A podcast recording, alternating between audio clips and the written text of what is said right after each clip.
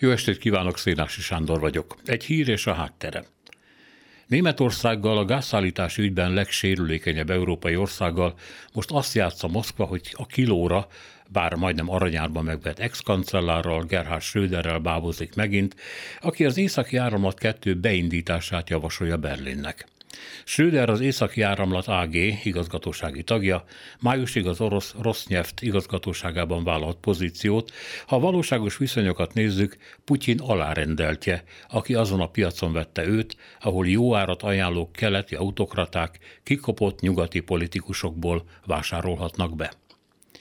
A volt kancellár azzal is fényesíti az ajánlatot, hogy ezzel egy időben az északi egy is megindulhatna. Pedig az oroszok eddig azt állították, hogy a javításra Kanadába küldött turbina hiányában ez a csőrendszer csak 20%-os szállításra képes. Majd amikor a felújított turbina visszaérkezett Németországba, és a Siemens jelezte, hogy szabadon elvihető, a Gazprom hirtelen elérhetetlenné vált. A kétségbeesett kancellár, mármint a mostani, le is fotóztatta magát a szerkezet előtt, hogy itt van, tessék, vigyék már és szállítsanak.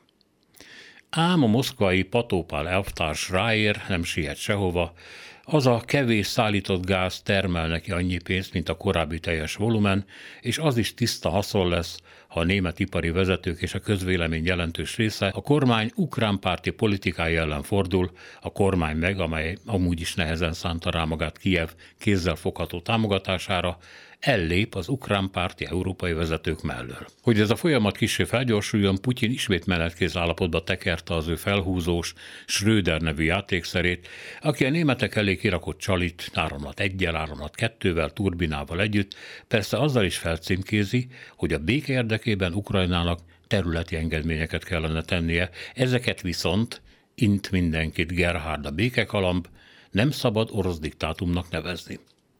Hogy miért nem szabad arra neki nincsen kész válasza, de hát tudjuk, hogy a háborús bűnösök valamiért mindig vonakodnak háborús bűnösnek tartani magukat. Jobban szeretik az igazság bajnoka, a nyugati kolonizáció elleni harc hőse címeket, vagy, hogy még magasabb legyen törve, az arról való emlékedést, hogy a Szentlélek egy jelentős halmaza materializálódott és öltött volna testet Putyinban, persze nem véletlen, hogy oroszban, ezzel is jelezvén, hogy az ukrajnai pusztítás és gyilkolás csupán egy keresztény küldetést fed le. Schröder természetesen a hazájában is, meg Európa többi részén is egy ócska hiteltelen orosz ügynök. Nevezhetjük akár pincsének is, meg fog sértődni, de mindig van az a pénz, amiért ezen túlteszi magát. De éppen ezért is alkalmas az üzenet átadására, mert mindenki pontosan tudja, hogy az ő szájával a Kreml beszél. Múlik a nyár, közelít a tél, druzjámai, galambfordultával várjuk a választ.